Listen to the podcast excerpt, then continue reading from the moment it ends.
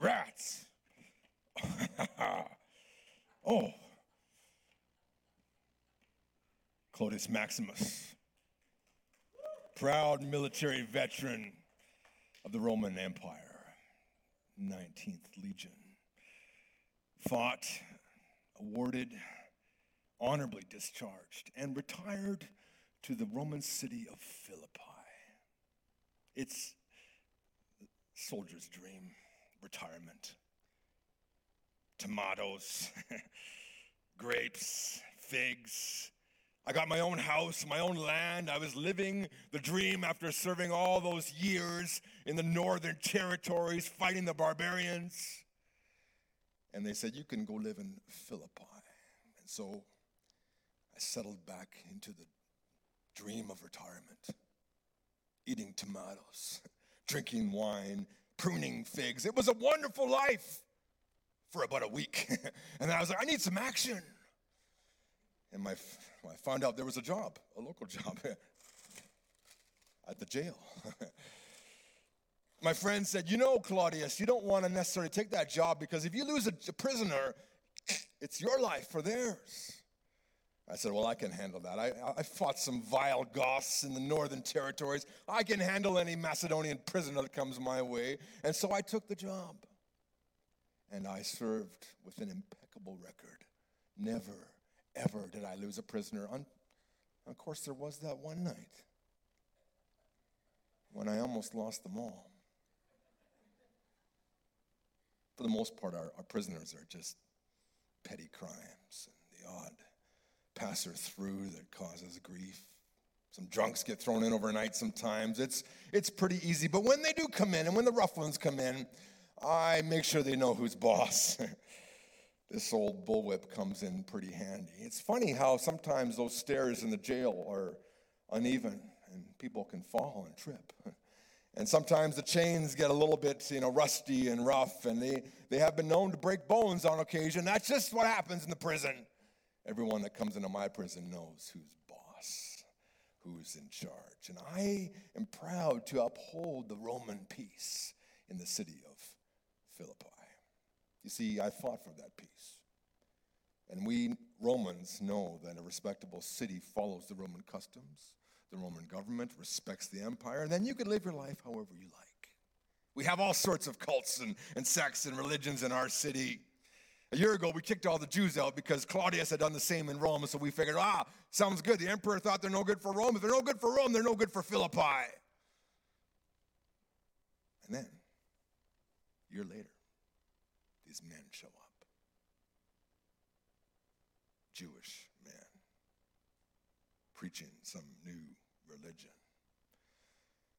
We uh, Romans don't really like the Jews that much. They, they, they're an odd group. They, they are irreligious, almost atheistic. They only have one God. I mean, what, what kind of crazy people only have one God? And they, they, they don't like to serve the, the emperor. And it's, there's been conflicts. I've met friends that have fought down in the Judean territories. Horrible place to serve. These men show up. Now, for the most part, no one really notices them. They're just kind of drifting in and out. They're down by the river with some foreign women, and those women take them in, and, and that's fine. If a couple of foreign women, that Lydian lady from, you know, sells those cloths, purple cloths, yeah, if, if she wants to serve them in her house and feed them her food, and if he wants to take a few women, that's fine. Just leave us alone. And so it was fine for a few days until the Pytho begin to show interest in these men. The Pytho, of course, is this local slave girl who has this weird madness about her. The spirits speak through the Pytho. She is a crazy slave girl. But everyone knows that what she says it, it seems to, to to come to pass, so to speak. So you can pay and receive an oracle from the Pytho. And so she is one of the options in Philippi for discerning the future and business transactions and whether you should go to war and whether you should get married, this and that. I mean, the Pytho is just one of many. And, and, she, and she has respectable owners who, who take good care of her. But she is strange. And the Pytho begins to follow these men around. And she's screaming. These men are servants of the Most High God. who show you the way to salvation. Very annoying, of course, as you can tell, and very odd. Now, I think the Jewish teachers wanted to see some traction in their ministry, but this wasn't the type of announcement they preferred. And for days, this went on. And then they were getting attention, negative attention, negative press, as you'd call it. You know, just running around screaming after them, screaming after them, screaming after them. I mean, I, everyone else was getting annoyed with this, but they were getting attention. Finally, the leader of the two, Paul, turns and looks at her and says, In the name of Jesus Christ, I command you to leave her. Now, I wasn't there but it was in a public place, and friends of mine saw it happen. And there, in that moment, the Pytho changed. Her face changed. Her voice changed. Uh, her whole countenance, the way she carried herself Uh, was not the same person anymore. It was the strangest thing. Of course, her owners demanded an oracle and asked her and were prodding her, and they found out that what had been a valuable slave that had earned them many, many, many denarii suddenly was just a useless little slave girl. She didn't even know how to wash clothes or change diapers. I mean, she had just been in the, the, the Pytho all of her life, and now there she was. I mean, what, what good was she? Her value went down 100 fold in that moment. Now, like I said, we Philippians are proud Romans. And as long as you leave us Romans alone, we're okay. But when you start to step into our business, we begin to take that very personally.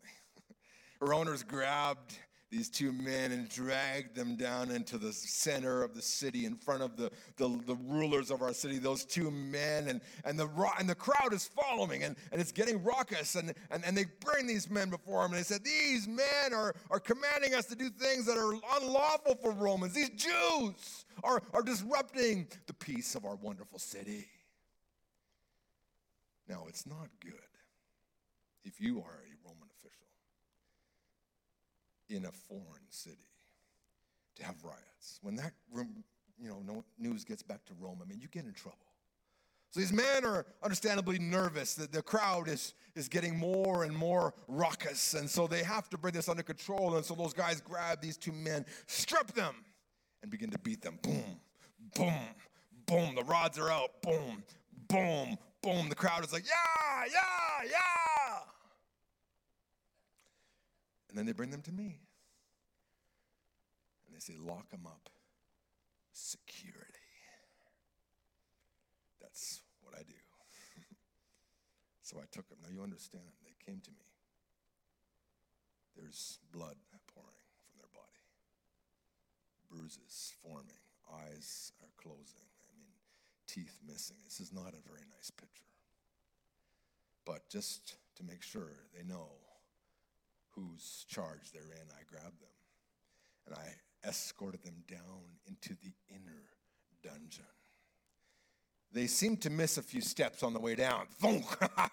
and they rolled to the bottom. I grabbed them and I, I put them in the stocks. And uh, whoops, the stocks missed the hole, hit the leg, shin, knee. You know, they're bruising them and I'm bumping their heads as I'm putting the chains on them. I'm making sure they know where they are and that they will never return to my city again if they leave alive at all. I pride myself in uh, looking after my prisoners. looking after, you know what I mean.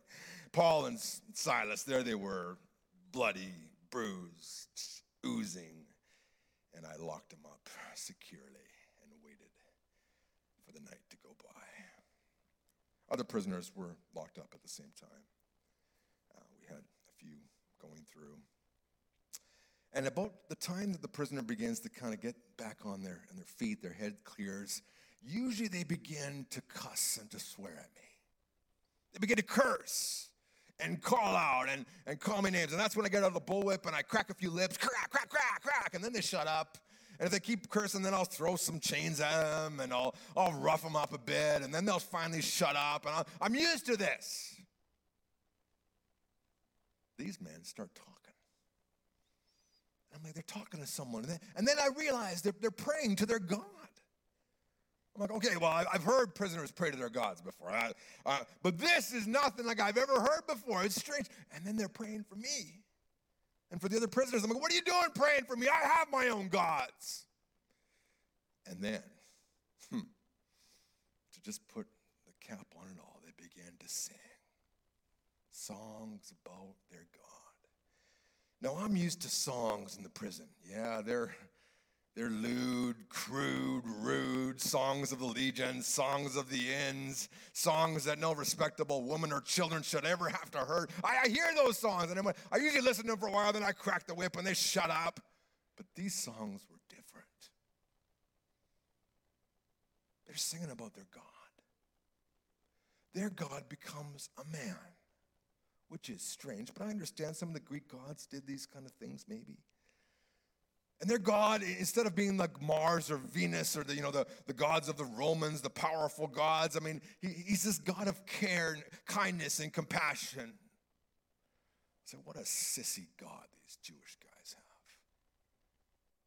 He comes to serve. What kind of God serves his people? What a joke. And then they talk about their God dying. Dying for his people. And, and, and it's so strange because it talks about their God forgiving and, and, and restoring. And I was like, what kind of God do you serve? Craziness. But I'd never, ever seen a prisoner, two prisoners, singing, praying. After getting a beating and after the rough handling that I offered them, there they were singing. There, it's like there's this joy in their life. Never have I seen, I've seen vile anger, bitterness, rage, I've depression, I've seen it all, but but this, this I've never seen before. It was eerie, unsettling. And after listening to this for quite a while, I noticed the other prisoners are listening. I began to wonder what do these guys have that I don't have? I'm a successful Army veteran. I have an impeccable record as a jailer of Philippi. I live the life of a dream life with my family, on my property, figs and tomatoes. I earn a good wage as a civil servant plus my pension. I mean, what else do I need? But then I see something in these men that, that haunts my soul. And so I take a couple swigs on my, on my, on my drink and I put my feet up and I say, Well, it's going to be a long night. Might as well catch a few winks and fall asleep. And I'm sleeping and I'm sleeping and, and I'm having this horrible dream because the whole prison is shaking. And then I open my eyes and it's no dream. The prison is shaking. Dust is falling. Rocks are falling. And I'm wondering, what is happening here? This is not a dream. This is a nightmare. And as I'm watching, it's like in slow motion, I'm seeing chains break right in front of my eyes. I'm seeing doors pop loose out of their places in the rocks. I'm seeing wide open prison doors. I'm seeing chains hanging loose out of the wall, and I'm wondering, oh no, this is it. You know, as soldiers, we often wonder what will that final battle be like? You know, what's it going to be like? Are we just going to walk into the, the harvest fields as we die in the battlefield? I mean, we, we kind of sometimes think about this. How, how are we going to move into the afterlife? And there I am watching rocks fall, chains break, bars oh, you know, falling down and, and, and suddenly realizing prisoners are now able to escape. I am realizing that this is it for Claudius Maximus. This is how my life will end. I never thought it would end like this. Because if these prisoners get out, guess what? My life for theirs. And I thought about all the shame that will come to my family, to my home. I'll have to watch my children watch me die publicly, shaming my family because I, I did not discharge my duties as a jailer. And I thought, and, and in that moment, there was all I could see was darkness, darkness, darkness. And what my Roman faith and pride brought me was there was one option. To take my own because I had no hope except public humiliation and shame as all these prisoners ran to their freedom as I watched them helpless to do my job. This was not the way I envisioned my life ending. But oh, I had to do it for myself, for my family. And all I could see was black, black, black. And so I thought, this is it. I will die. Maybe a story will be told of me fighting these prisoners, trying to get them to save. But I thought, this is it. I won't let my family be shamed. I won't let my name be shamed. Uh, darkness, blackness, I'm entering it. And then I took that knife and I'm ready to, and all of a sudden I hear the Jewish preacher. Don't harm yourself. Stop. We're all here. I said, What? We're all here. Are you kidding me? I mean, if I was you, I'd be running, running out of Philippi, running across the river, running to a ship, getting out of here. And there you're saying, We're all here, but wait a second.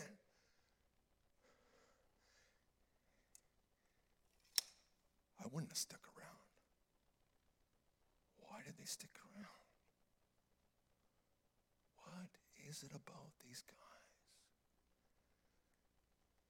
And so I called for some lights. My assistants brought them. And I just knelt down in front of these two beaten, bruised men in the stocks. And I said, Sirs, what must I do to be saved? And they said to me, Believe on the Lord Jesus Christ, you and your household, and you'll be saved. By this point, my family had come. They'd, the earthquake, you know, they wondered what was happening, if everything was okay, and there they were. And, and so we sat and, we, and they shared to us the word of the Lord. That this loving creator God had sent his son, and this son had lived as the Jewish Messiah, and he brought, and he, he demonstrated love, and, and he died on the cross.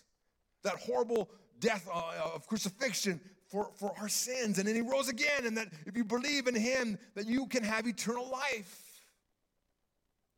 And the light went on. The darkness swept away as I realized what these men had and what I needed. And so, me and my family, we believed. All these prisoners could have ran out to their freedom, but they stayed. He stayed. And little did I know in that before that conversation that I was the one who was imprisoned and in chains, and they were the free ones. As the light opened in my heart and my eyes, I looked at these men, and suddenly a deep remorse filled my soul. It's like a replay of every horrible thing I'd done to them when they came was so ashamed. We took them out of the stocks. we brought them to a nice, and we washed them and cleaned them. I gave them some of my very own clothes. I felt so much differently about them. Not about not just them, but, but about everyone. Something had changed inside of me. I wasn't the same person anymore. I wasn't that same rough and gruff hurt and mean prisoner. There was something different. Oh, Jesus had invaded my life. He had conquered me, the unconquerable jailer. Well, as soon as they were looked after, I said, Hey, we're ready to be baptized. We believe this. This is our life. We want to move forward. Let us. So, there on that night in the fountain in the courtyard of my house, they baptized Claudius Maximus he finally died. And what rose to life was the new man, Claudius Maximus, follower of Jesus.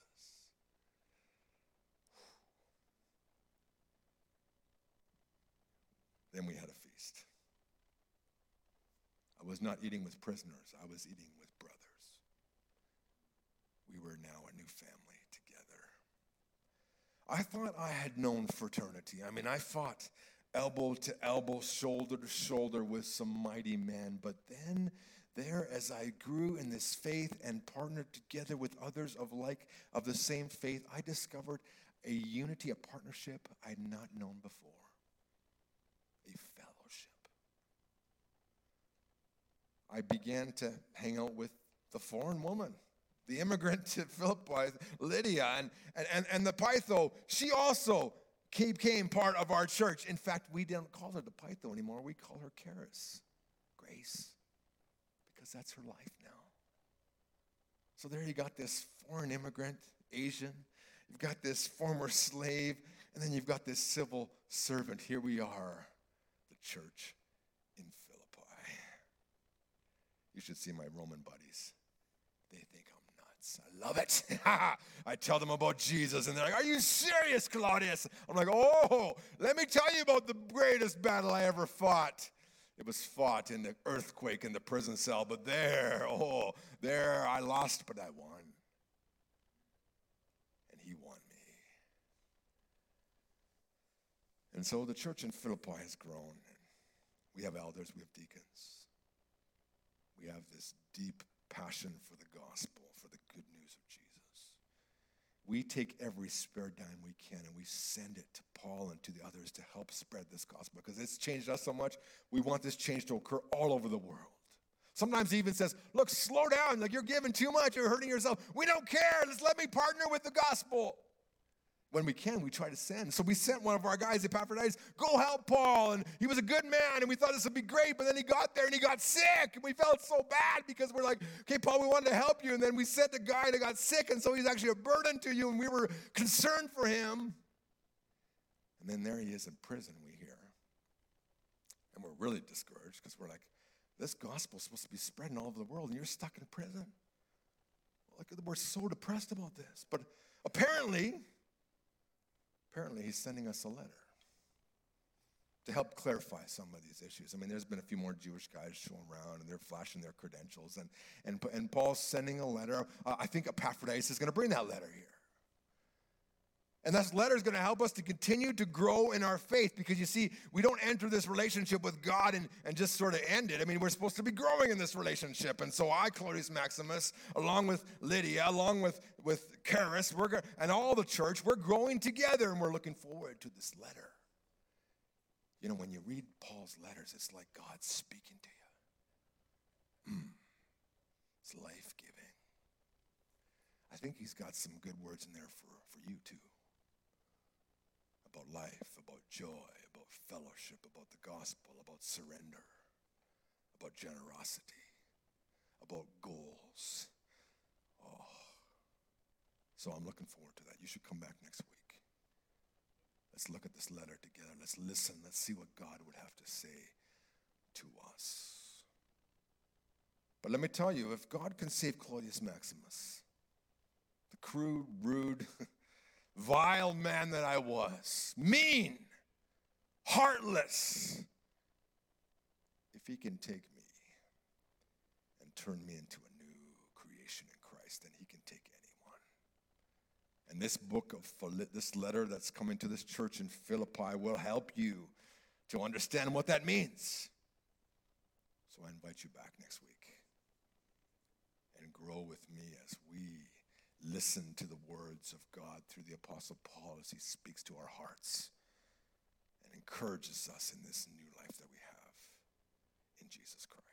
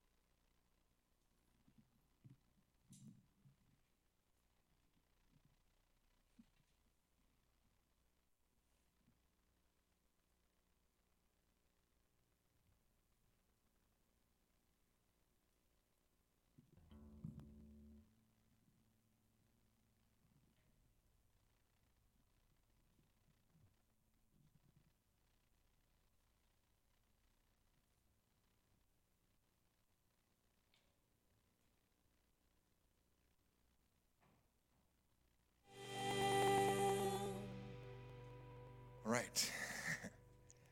I just want you to realize that this book that we read every week here at New Life involved real people in real circumstances with real transformation. That's what New Life's all about. Tomorrow night here, um, we hope people begin to explore what it means to, to know Jesus. And that's what it's all about. Real people, real lives, real God, real transformation. So I, I hope this, this, this fall you can grow with me, with the team, as we all move up and out in new life in Jesus Christ together. And so God wants to do something in your life this fall. So let's let's be open and let's be responsive to what God is doing in and through us. And so would you pray with me as we close today? Thank you, Lord, for the gospel that came into our lives. For the salvation that that that we received when we turned our own hearts and lives in faith and trust to Jesus Christ. And I pray this week that we would be able to do that that you would open doors of opportunity, that even today you would show us people we could invite to Alpha tomorrow. Lord, may we be used by you in our workplaces, in our neighborhoods, in our schools this week, this fall. And may we come to know Christ in a deeper, more practical way this fall as we look at this book of Philippians. And so we commit ourselves to you now, Lord. Thank you for your work in our life. We pray this in the name of the Father, the Son, and the Holy Spirit. And everybody said? All right, everything's kicking off this week, so be aware, be in prayer for each other, and go with God's grace.